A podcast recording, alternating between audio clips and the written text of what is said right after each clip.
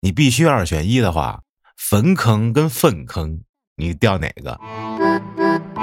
欢迎收听由后端组为您带来的邪事儿栏目。如果您有一些比较有意思的经历和故事，可以关注后端组公众号投稿给小编，也可以通过小编加入微信群和我们一起交流互动。大家好，我是老安。大家好，我是秋。今天第一个故事投稿的朋友叫小杨，小杨现在正在上大一，这事儿是发生在他上高三的时候。他是一名美术生。当时正在太行山上写生，因为那天啊太晚了，而且没有大巴，老师讲课呀又下得很晚，结果还下雨了，所以他们就只能走回当时在山上的宿舍。他的一位室友当时正陪着一个失恋的女生，这女生哭着说要跳河，哦呦，然后舍友就安慰她，结果俩人一边聊一边走，就越走越远，脱离人群了。这山上的路是一条向下，一条向上，他们应该走向下那条路，结果这俩人就走到向上的那条路去了。当他们发现自己迷路的时候，他们就看见前面有三个女孩打着伞并排的走。结果这个失恋了的女孩呢，她当时还有点喝多了，就跟室友大声喊：“说你快让那三个女孩停下来。”让他等会儿，咱们这哥们就喊：“哎，等会儿！”但是前面那仨女孩一直就没有回头。室友跟这个女生啊就向前跑，追了过去，结果怎么追也追不上。然后呢，他们就跟着这仨女孩一路的往前走。走着走着，这喝多了这女生啊就觉得有点不对，突然一下就清醒了过来，说。这条路不对呀，这不是咱们要走的路啊！啊，这回不去呀。结果俩人就很慌张，转头要去喊前面那仨女生的时候，发现那仨人不见了。这俩人也不敢往前走了，也不敢向后走，就原地等着。最后，老师派人过去给他们俩接回来的。老师啊，在他当年上学的时候，也是在这太行山上集训。有一天晚上。老师跟着朋友们一块出去玩，玩到很晚。玩什么呀？就是打牌啊。嗯。然后这老师就一直赢，一直赢。后来觉得都有点不对劲了，怎么我就老赢啊？啊！哎，就不打了。他是戒过毒吗？戒戒毒干嘛呀？我意思就是说，表达这个人非常有执行力。不是，他就觉得赢的有点不可思议啊，害怕了。赢都离谱，我这什么一手牌呀？就怎么这烂牌都能赢？再赢下去，这辈子运运气都用完了。运气用完了啊！就邪到什么地步啊？对面出牌的他都不要了，能管他都不管，然后还赢啊？队友赢 这是不是对面还放水啊？想捐他一大的啊？就跟另外那朋友说：“这咱们赶紧走吧。”结果回到宿舍的时候，就看见路边有一厕所。也不知道为什么，瞅见这厕所之后就非常想去。这朋友当时用的手机啊是一个小诺基亚，因为天比较黑，他就开着这手机的手电筒。老师在前面摸索着，然后这朋友就在后面开着手电给他照。因为这朋友啊比较胆小，所以老师当时就开玩笑，就逗他。结果聊着聊着，脚下一个不留神摔一大跟头，直接遮在这大坑里了。这坑是什么坑？你猜猜？坟坑可太牛逼了，比坟坑还牛逼。粪坑，不是吧？是。哎呀，这是不是比坟坑牛逼？是，这甭管生理上、心理上，都是一辈子的阴影。这厕所的坑最大的还是化粪池坑。我的妈呀！老师就遮化粪池里了，然后就说呀，当时这化粪池里沼气巨重。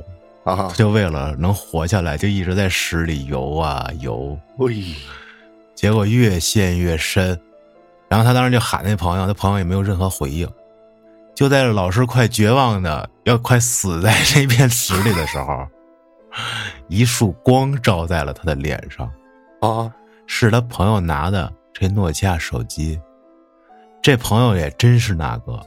不管三七二十一啊，也没嫌弃他这脏了捂的，一手屎直接把他给化粪池里给拉出来了。嘿，然后赶紧俩人就回宿舍了。第二天借的别人衣服穿，而且老师就很生气，就跑到附近的村儿上问，什么谁把这厕所化粪池给打开了？啊，就问一老头儿，老头儿说，那厕所的化粪池从来没有任何人打开过，但是说老师掉进化粪池的那天晚上，他们村里有个寡妇正头七，哟，这俩事儿没联系吧？是啊，他回魂也不至于给那化粪池给打开呀，要走这儿？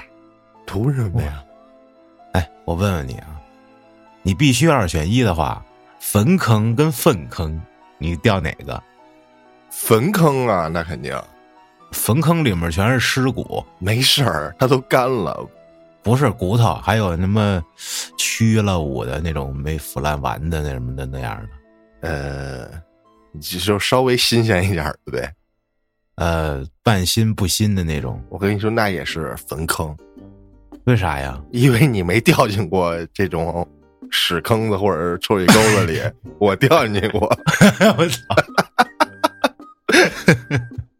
太恶心了。你怎么做到的？能告诉我？我之前也说过，那会儿、我大爷他们家呀，在那个街边上平房，这平房比那个马路高个一米吧，他所以得上台阶儿进他那屋。然后他这个进屋嘛，不是有台阶儿嘛？他台阶儿边上就是挨着马路这块儿是一个下水道啊，啊。这个下水道啊，它这个是有一块儿就是没挡着的，因为可能家家户户吧，他可能要倒一点那个水，就直接可能开门就到那下水道里了。啊，我就是在那楼梯上玩儿吧，好像 踩空了就掉下去了。我的妈呀！掉下水道里了。啊！就那反正是臭水沟吧，算不上下水道。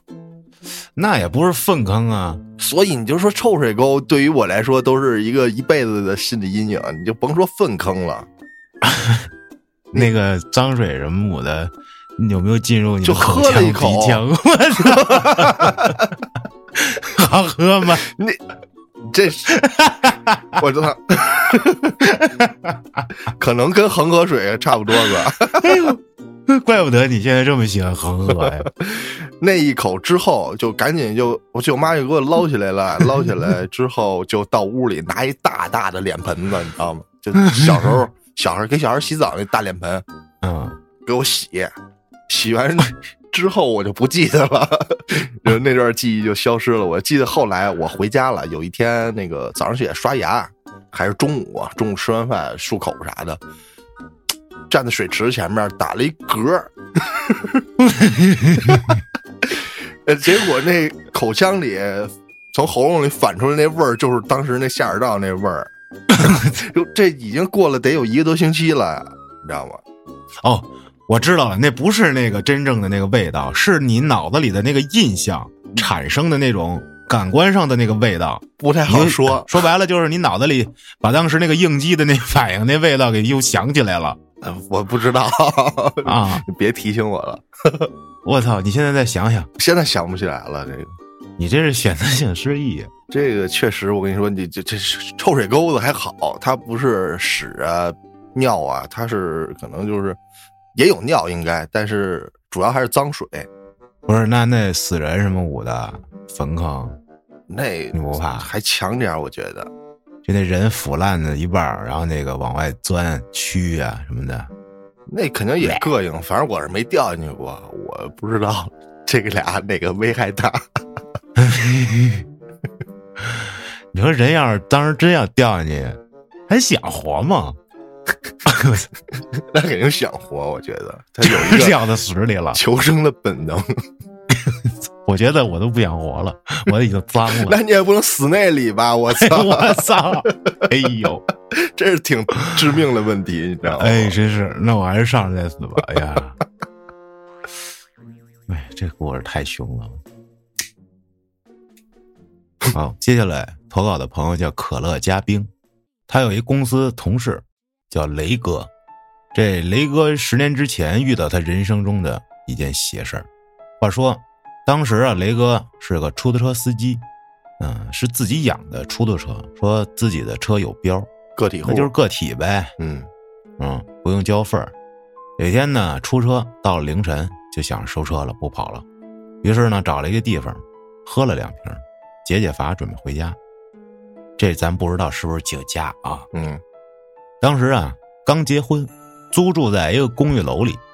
当他走进这单元入户大堂，准备去摁电梯的时候，清楚的看见这电梯不是在一楼，最近的一步停在了五楼。他就摁楼梯的按钮，啊，就正常等。可是当电梯到达一楼后，他突然一下感觉后脖梗子有点发凉，就跟有人在后面吹你一样。正当他疑惑的时候，电梯门缓缓打开，抬头往里一看，呆住了。只见电梯的角落里站着一个穿白袍子的人，但是这白袍子下边离地的地方没有腿和脚，只有这袍子在飘着，而且不着地。哎呦，好像下半身不存在一样。然后这人戴着一顶很高的尖尖的大白帽，脸白的没有血色，而且白的都几乎看不见五官了。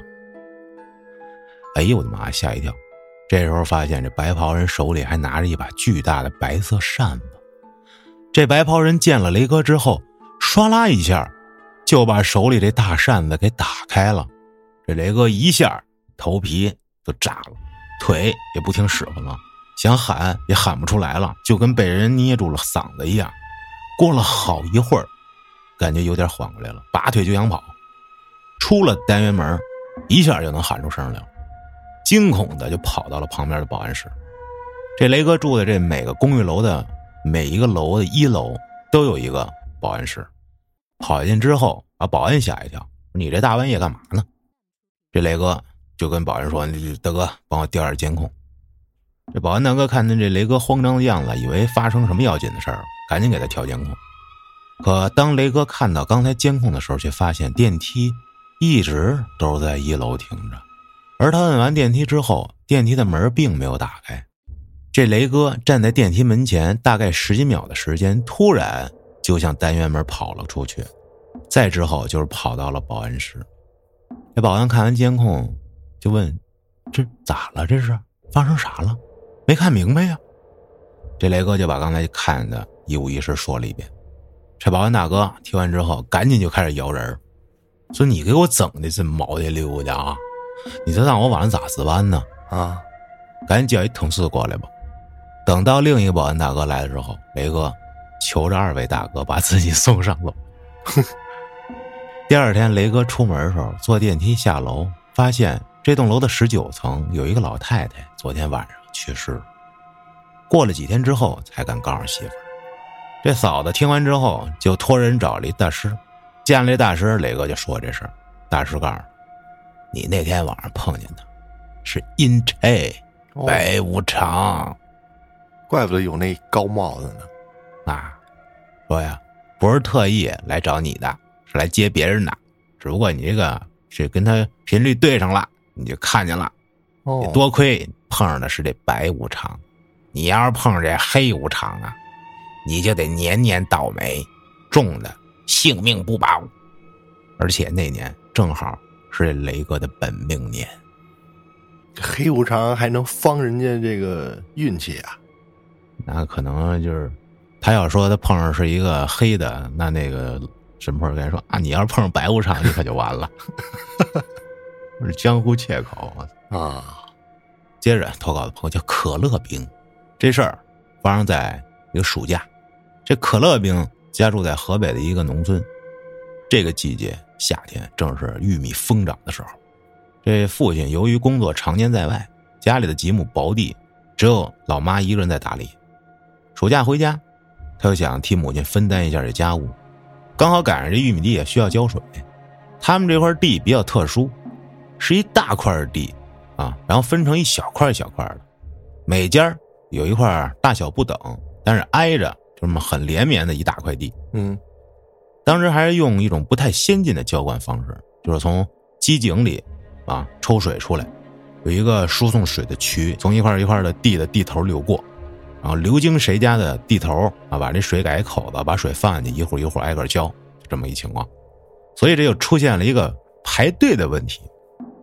这水泵啊是二十四小时不停的跟那抽，就是什么时间轮到谁就浇谁的地，谁就去地里改口浇水。轮到他们家浇地的时候啊，这时间就赶上是半夜的时候，大概在夜里一点两点。早早的吃完饭上床休息，到了十二点左右往地里看一下，急忙起床。夏天也不用穿那么多衣服，拿上铁锹，骑上二八大杠，嘴里叼一个小手电，就过去了。胆儿还挺大的啊，嗯，还在跟那哼着歌呢。这一般情况下，他都会走小路，走到他们家这地头啊。这条小路是近路。但是这块地的话，从这头走到那头，大概需要两百多米，他就习惯性的走到了这边，就是浇水的这个渠啊，是在地的那一头，所以当时他就发现他走错道了。他想，我可我不能再绕一大远，再走那边去，就干脆放下自行车啊，四下打量了一下，一片漆黑，心里这时候多少有点害怕。而农村啊，没有灯，只有月亮的话，是真黑。就打算从这头穿过去，走那玉米地，一步一步往前走，费力的挪。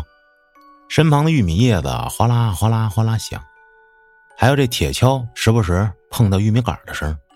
这手电筒的光只能打在身前不到一米的地方，然后就被这些玉米杆挡得死死的，灯光忽悠忽悠。耳边还能听见一些杂乱的声音。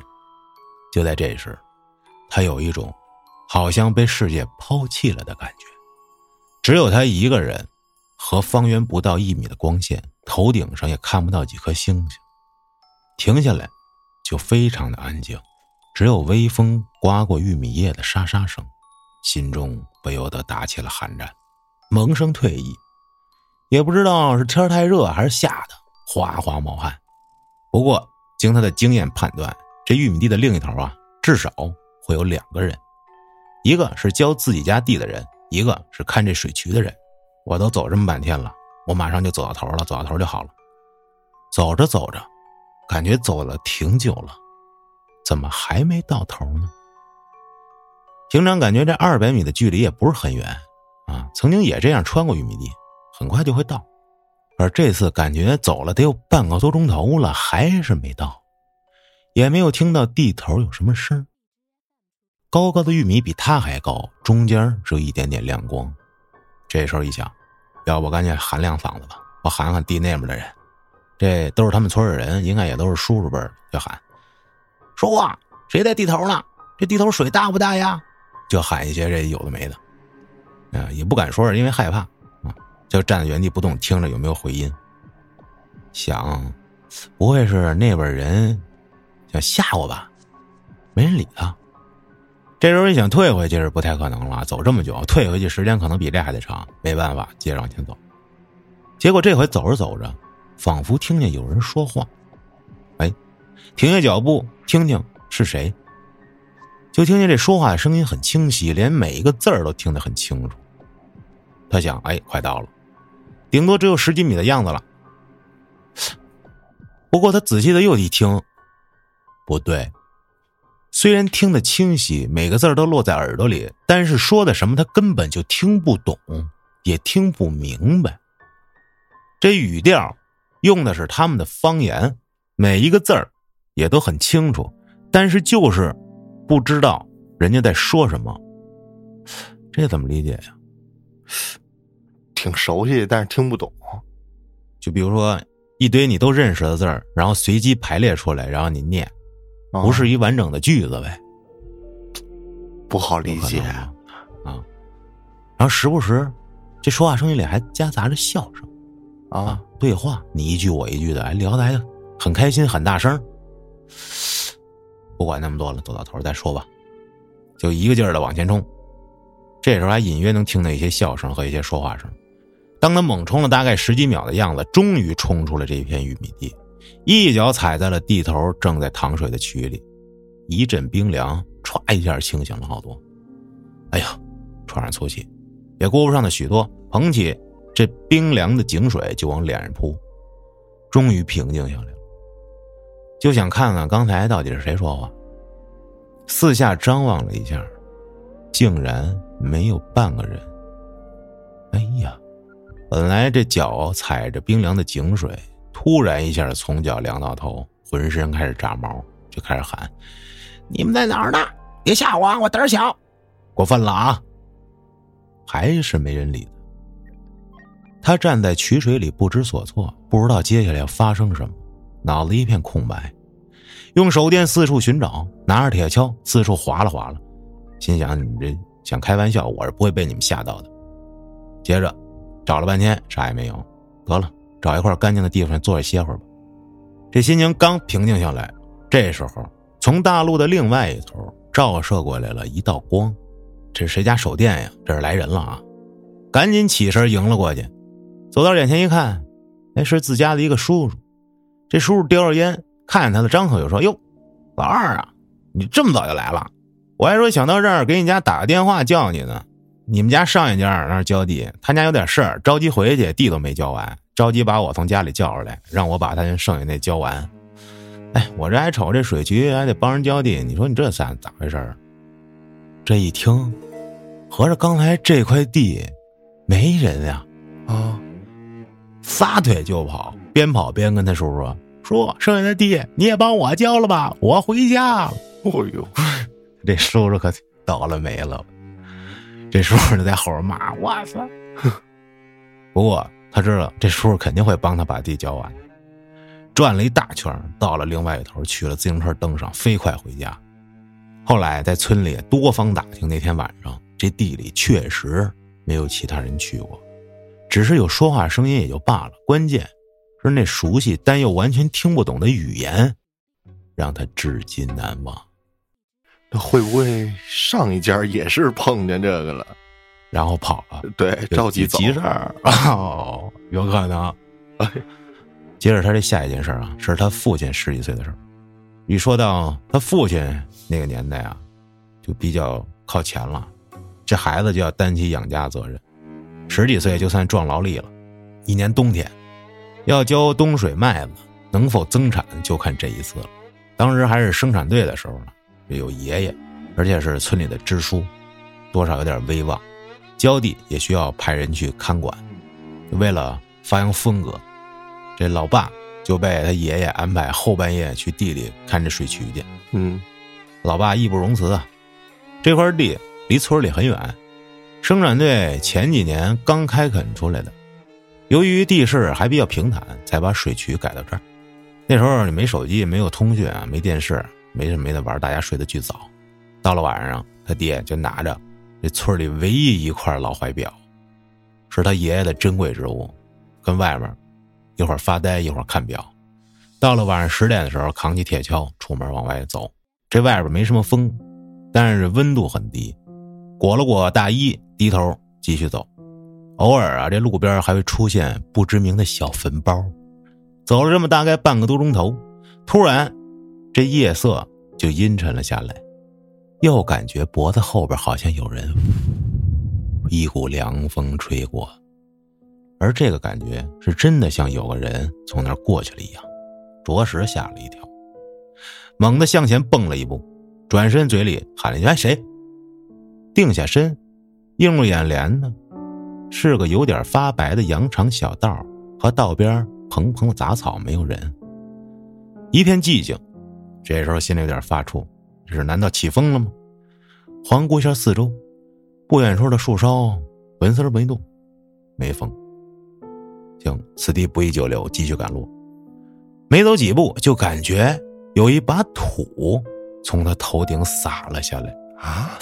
哎呀，迷了眼睛了！你说谁呀？一下就跳到路边这个土堆上。这土堆上面啊是一片麦地，很平，根本藏不了人。一下就能看到所有的路，除了这底下这发白的小路，别无他物。大骂了几句，也不知道骂谁啊，他里吧，也不知道指着谁。然后就顺着这小土坡往上走。但是白天的时候，这刚浇过的水啊，这泥太多不好走，就只能再下去走去。顺着小路一步一回头，走了几步也没发生什么，放松了不少。忽然又有一把土从这头顶上洒了下来，哇！凭空掉土，顺着脖子弄的衣服里面全是。这时候急了，拿着铁锹乱抡啊，拍草、拍树，然后骂，骂半天。忽然隐隐的听到有小孩的笑声，还不止一个，听着像有男孩有女孩哎，我的妈呀！这时候就想起村里老人说过的：如果遇上不干净的东西，没有办法的时候，低头直走，不管发生什么，别理。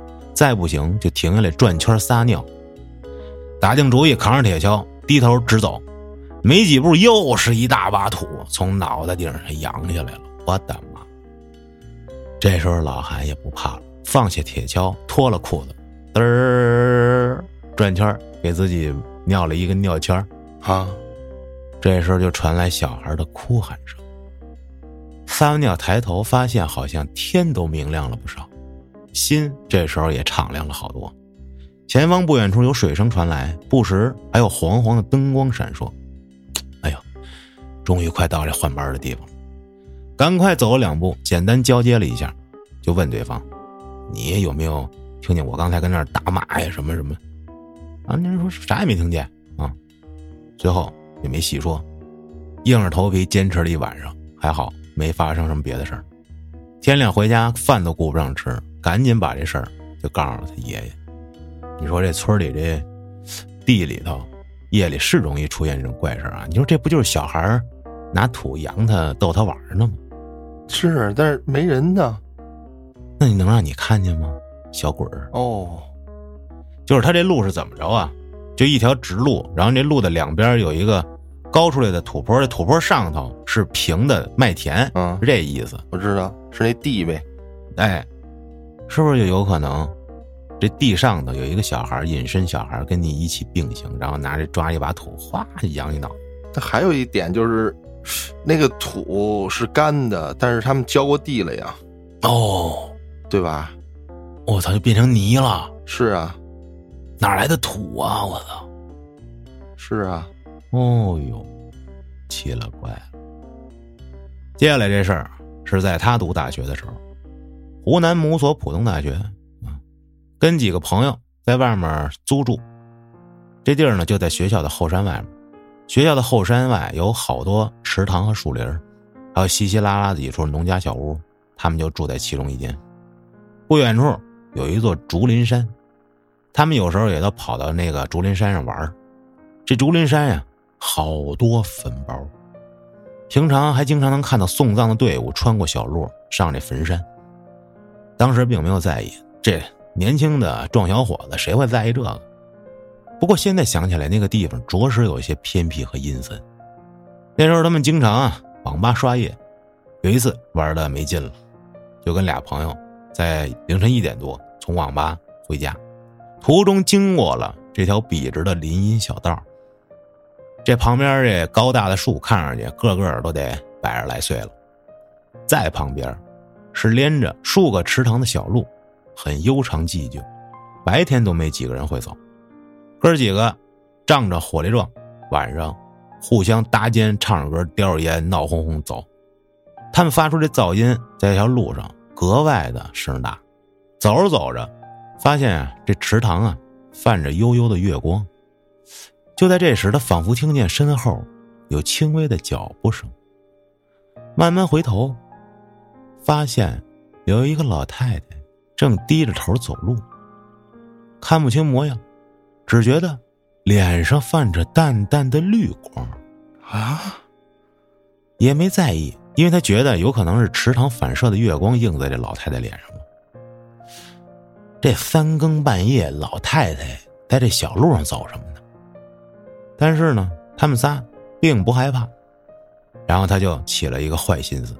我他妈吓唬丫一下，嘿，哎，他就啊跟这俩哥们说，就悄悄说：“你瞅后面老太太了吗？多奇怪。”然后这哥俩也同时往回瞅。他刚想说：“咱要不一会儿吓他？”这时候就感觉屁股咚咚迎来了两脚。旁边这俩哥们说：“你他妈吓唬谁呢？哪有人呀？”啊！自己再回头一看，没人。哎，看错了，还是老太太走太快了。继续唱着歌。一路往前走，就心想有点不对，我没跟他们开玩笑。这老太太就在身后，然后又接着轻声的跟他们说：“哎，你们不觉得刚才老太太有点奇怪吗？这俩人同时回了头看了一眼，然后就没再搭理他了。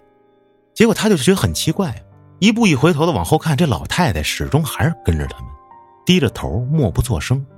这是怎么回事？快步走到这俩人身前，猛地回头，双手顶住这俩说：“你们别走了。”哎，就在他回身这一瞬间，老太太没了。这是一条笔直的小路，两边有高大的树，还有一个挨着一个的池塘，根本没有别的路。老太太就这样莫名其妙的消失了，一句话没说，转过身接着往下走。这俩哥们莫名其妙，其中一个人大喊：“你干啥呢？三更半夜的，这样好玩吗？”就这样，仨人带着疑惑、恐惧回到了小屋。到了之后不死心，就反复的问这俩哥们儿。说你们有没有看见一奇怪老太太？俩人回答很统一，没有。说你以后不要开这种玩笑了，大家很困了，我们要睡觉。哪儿他妈有什么老太太？你做梦你梦老太太去吧你。从那以后，他就很少再走那条小路，也再也没有看见过那个老太太。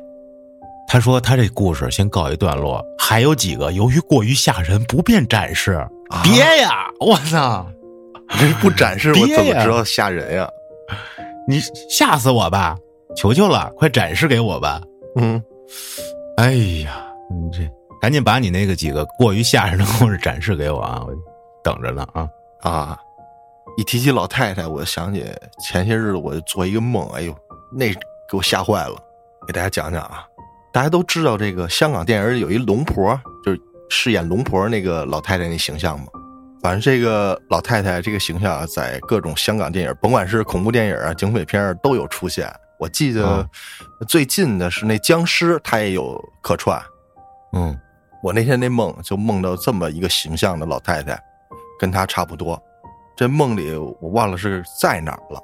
先开始就我一人在路边上啊，是走路还是开车，碰见这路上这么一个老太太站在那儿，旁边还有一老头这俩人在那儿做什么仪式呢？我不知道。啊，感觉梦里像是他们在复活什么，复活亲人这种仪式。哦呦，你电影看多了吧你？啊，然后我就下车，我说这，我就阻止他。啊，为什么呀？我也不知道为什么。我觉得这老头是骗子。啊，我就说您别相信这个啊，这老太太不听。老头儿也是，我这都是真的啊！你别胡说八道，赶紧滚蛋！老太老太太就是可能有执念嘛，要复活亲人怎么着的？我说您别让人骗了。我说这么着，我报警，咱到派出所说去。这我就报警了。这警察来了，给我们仨都带走了。带走之后呢，录个口供，也没有什么定罪什么的，就让我们走了。就说白了，就调解。完事之后，我就出了派出所。出来之后，我看这老太太跟老头俩人早出来了。我刚要跟老太太说：“您回家吧，这都是骗子，没有说能复活的。”这会儿这老头就过来给我弄晕了，啊，我又被带走了，啊，结果呢，这梦就跳了，跳到这个陌生的场所啊，我就可能被捆在那儿。但是这回奇怪的是，小俊跟呃 Y C 他俩都在我梦里，跟我不跟我关在一块儿。啊，这会儿这老头就进来了。你 们这是从潮汕回来一块儿被逮了呀？也没准那梦境的场所就在潮汕啊。这老头就跟我们说什么，具体我忘了，反正要带我们走。但是带我们走之前呢，让我们一人干一件事儿。我记得梦里他让小俊穿一双红色的球鞋，嗯，让 Y C 穿一个白色的拖鞋。让我在脑袋上套一红色的塑料袋儿，哎，就你这最奇葩，好像就除了这个，身上可能就穿一裤衩儿啊。然后干嘛？然后老头说穿好了跟着我走。哦，一出门应该是一个平房的院子，院子往前走啊就能上马路，但是一个丁字路口，左右是马路。跟着他，老头走第一个，我们仨一字排开。之前被捆的时候，我们仨合计一会儿啊，出门之后咱就见机行事，说一个跑，咱就跑，给这老头晾晕了就跑。没有，我们好像是被捆着呢，但是能跑，手好像被束缚着呢。就我们就合计说，待会儿啊，这老头带着咱们，咱们说跑的时候，朝老头的不同的方向跑，对吧？啊，之后呢，这老头带我们出来，走到这个丁字路口，在我的视角里，这老头啊就朝左转了。我说，我心想这好机会啊，他朝左转，我往右跑，我就喊了一句跑。接着我又看着我们仨人朝着三个不同的方向开始跑。嗯，我操！当时这梦到这儿，我就他妈瞬间我心就慌了，就害怕。就分开了，害怕。不是分开了，因为你记得刚才我说的是，咱们朝老头不同的方向跑。也就是说，在我们三个人看到的视角，这老头是朝着三个不同的方向走，所以我们仨可能才朝不同的方向跑。你的意思是，如果他朝左走，你们大家一起往右跑，是这意思吗？对我一说跑，我们仨就散开了，说明他们的视角中，这老头不是朝左走的。哦，反正做完这梦，我操，巨压抑。醒来之后喘气儿，倍儿吓人，就有点香港那恐怖电影那感觉了。不是，那这事儿也没老太太啥事儿啊？这老太太主要负责诡异，因为她那个神神经兮兮、那紧张的神情，让这个事儿特诡异。哦，上一次直播你不在啊？哎，我跟直播间透露了一下，我这儿现在有一个巨牛逼稿，是吗？关于做梦的这么个事儿啊，他能控梦、清明梦，并且他还可以通过梦做很多很多影响现实的事儿啊。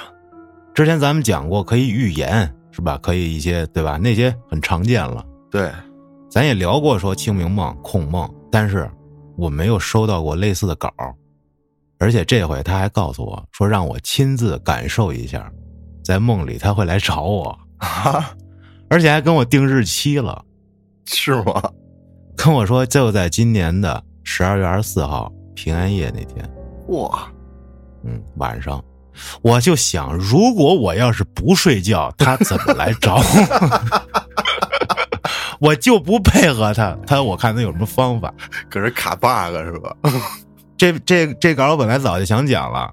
啊，然后我还我也有他微信，我跟他聊过几句，这个是个女孩她告诉我说，说那天要在梦里来弄我，为什么呀？就来顶我啊，好奇怪。他说他在梦里可以变成任意性别，哦，要让我感受一下被顶。我说行，哎，我他妈那天我就不睡了，操！他不是能改变现实的事情吗？不，没那么夸张啊。那你要他做一梦，梦一下把梦里把我弄死，我直接就嘎一下我就没了。那啊，不会那样。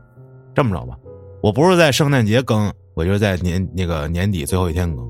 你放心，肯定这过了那个平安夜，我看看我会发生什么啊啊！这我也挺好奇的啊，咱们大家也都见证一下。一说做梦，我最近是噩梦连绵呀。嗯，我又吃上那个褪黑素了。啊，正常。我有时候是吃三粒有时候吃两粒有时候吃一粒我现在这睡眠时间很健康，非常的规律。反正我一吃这褪黑素就做噩梦，贼气人。那那你别吃了。反正这前这两天没吃，但是也做。昨天做了一梦，气死我了。我我我。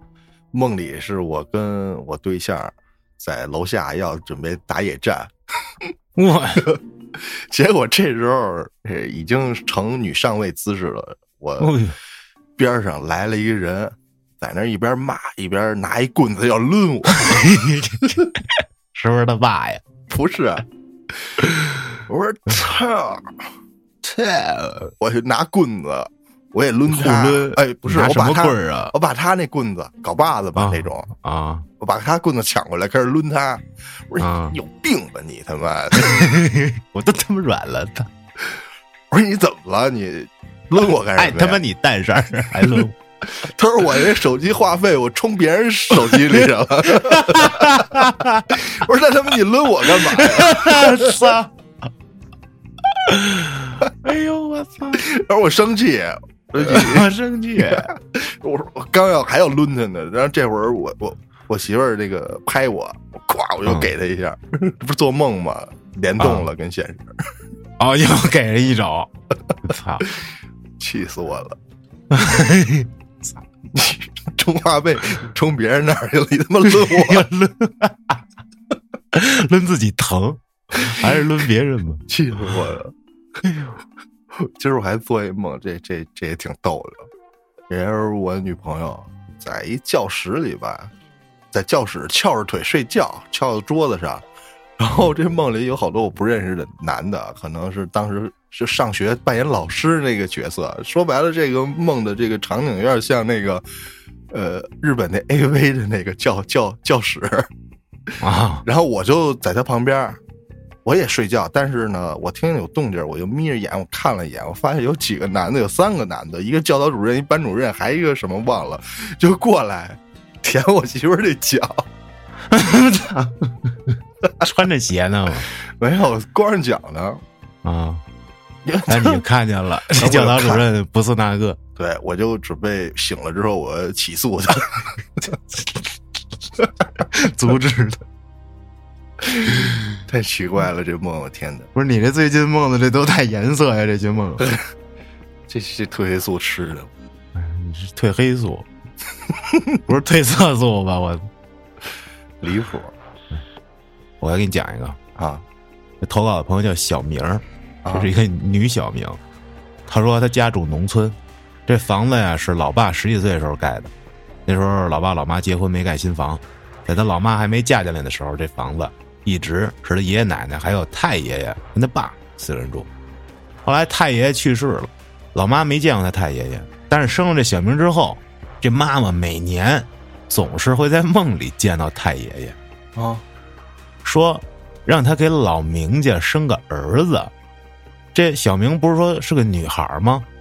是，嗯，没有儿子呢。家里现在，这老妈呀，本来是不想再要一个孩子的，但是架不住他这爷爷奶奶总劝他，这老一辈嘛，总会有点这种情节。然后这太爷爷还老给老妈托梦。再加上这小明一出生就总是生病，这病就没断过，怕养不活，结果就又生了一个，就有了他弟弟。这老妈刚怀他弟弟的时候，又梦见太爷了，说那是最后一次梦见这太爷爷，也没跟他妈说话，就是一直冲着他妈笑，啊，没想到真是最后生出一男孩。说这老妈怎么知道这老头是太爷的呢？啊，说梦到第二次的时候。就把这事儿告诉老爸了，说梦见老头勾着个腰，留个小山羊胡，戴一帽子，穿的是有点旧的那种藏蓝色老式中山装。老爸一听，哇，那不是我爷爷吗？啊！然后这小明啊，记事儿挺早，三岁多，奶奶带他下地干活，他躺在苹果树下面，这事儿他都记得。四岁开始，他就频繁的梦到有个老太太在梦里让他干活，把他困在一个灰色。透着一点光的空间里，一块一块黑色皱巴巴的东西来回的穿梭。他干的活就是把那些东西皱巴巴的东西展开。他当时很小，怎么都出不来，就难受想哭，在梦里哭哭哭，哎，一下就醒了，而且一醒就是哭着呢。老妈说那时候就看着他那闭眼睡觉，跟那哭，只要眼睛一睁，哎，不哭了就好了。老妈看着有点害怕啊。这小明就这样断断续续哭了一年，啊，平均一个礼拜哭两回。老妈就找了一个比较厉害一大师，大师说呀：“哎，这孩子啊，老是生病，阳气不足，被当成小鬼抓去做苦力去了。”哎呦，老妈就害怕，说这咋办呀？然后大师说：“哎，Don't worry，让他妈给他买一个玉的小葫芦，说挂上几天就能好。”哎，老妈就要听大师的话，去买了一个玉的小葫芦。结果待着没两天，这小明做梦又就被抓干活去了。哎呦，哎，然而这回没哭就醒了，从那以后再也就没做过这干活的梦。太惨了，做梦还能被干，还能干活，干活太难了。十多岁的时候啊，开始跟老妈分开睡，她住西屋，这西屋十年没人住了。之前每次去西屋拿东西，都觉得这屋里巨冷。他搬过来之后，总觉得有东西在这看不见的地方盯着他，他要老开着灯睡，晚上也不敢关灯，都是睡着以后，老妈半夜过去给他把灯关了。有时候老妈睡一宿，他这个灯就开一宿。到他上初中开始，隔不了多长时间，总是被风吹醒，然后就发现他站在他家前院，正面朝着他家房子，梦游了。而且最主要的，他每次还都是穿着鞋，但是他并不知道。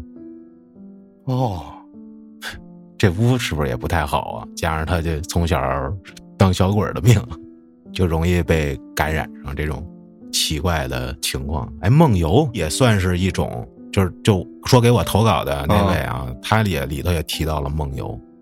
这今天也讲了一些关于梦的。这么着，咱就期待一下年年终的时候，我把那稿讲一讲吧。真的，那稿确实有点 让我啊，怎么说呢？这三观都有点炸裂。而且他还说，我也可以学习做清明梦，而且我现在一直在尝试。我觉得我抓住点门道了。怎么学呀？控梦啊，其实特简单，就是你必须在梦里知道你在做梦，这是第一步，必须要做。你听着特简单，但是真的很难。对呀，在梦里，比如说甭管多奇怪啊，或者多正常，你在那一瞬间，你只要你知道你梦了，你做梦了，你是在梦里。才能继续往下。我现在这第一步差不多快快成了，哎，算了，回头再讲吧。回头那期咱们聊的细一些。嗯，你最近也少吃点褪黑素，你看看那个你的梦会不会有些变化？不好说，反正这两天没吃，还是做。哦，那就不是褪黑素的事。那之前我也没怎么做呀。你还都带黄色的梦，而且你这还都是对于你不太利的梦。这这，你就刚要弄点啥，我让人给一棍子，给一杵子，然后看着自己媳妇儿被他妈校长舔脚，操！哎，行了，这期就聊到这儿，感谢各位的收听，咱们下回再见。